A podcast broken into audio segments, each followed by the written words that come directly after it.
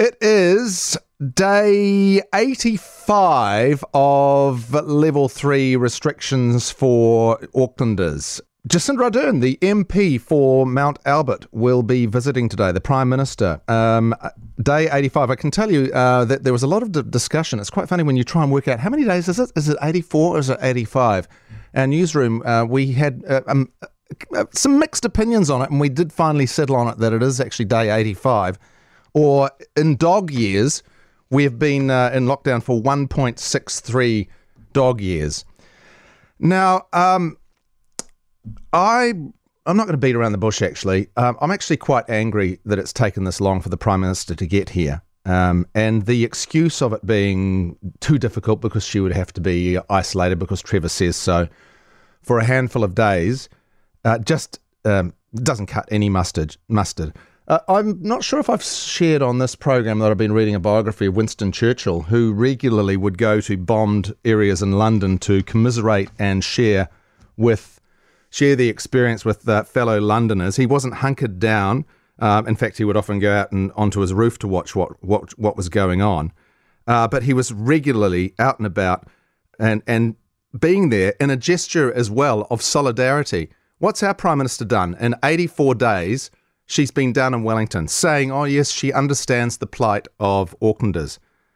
Nonsense. She has no idea. Absolutely none. So here we are. She's making a visit today. I guess the, the the question is, what do I want her to take away from her visit today? There are a couple of things because you can, if you if you carry on in the, the vein of being irritated or angry or annoyed, I'm not sure it actually takes us anywhere.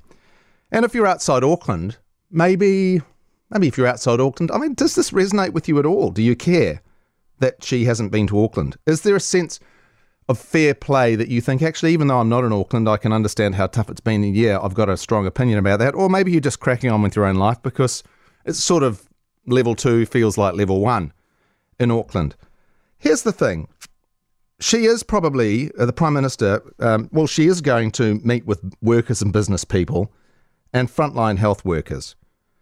And I can understand there is absolutely a benefit of that. If you have been working on the front line in the health industry, I absolutely think that there is great benefit in maybe getting a visit from the PM, listening to how it's been working at the front line and the stress you've been under. Uh, there's the vaccination workforce have been doing a great job. And yes, I'm not going to poo poo that as well.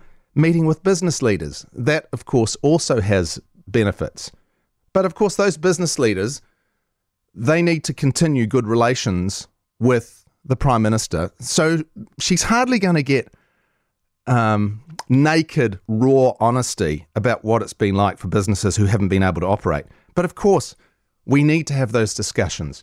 So to put aside my grinchy sort of um, instincts on this, I can absolutely see the benefits of her going to meet with workers and business people and frontline health workers uh, she's not going to be out and about in public, and you can probably understand the reasons for that. And look, I, I, don't think we should be putting our Prime Minister in a position where she might get some loon who threatens her safety, uh, which there is always a, a possibility of. But a large part of me still wants her to know how tough it's been in Auckland. But she can hardly visit a restaurant or a cafe or a hospitality business or a hairdresser because they're closed. Or they're out of business. David Seymour, uh, he's called, um, ACT has been calling on the Prime Minister to, to visit those worst affected by the Auckland lockdown.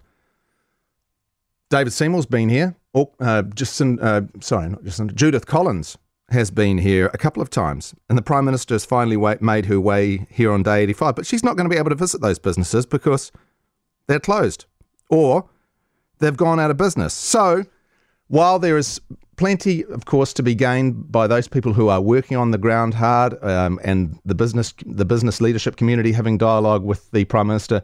In terms of her learning anything from a point of view of empathy and experience that would develop or inform her empathy, the prime minister's visit to Auckland is a complete and utter waste of time.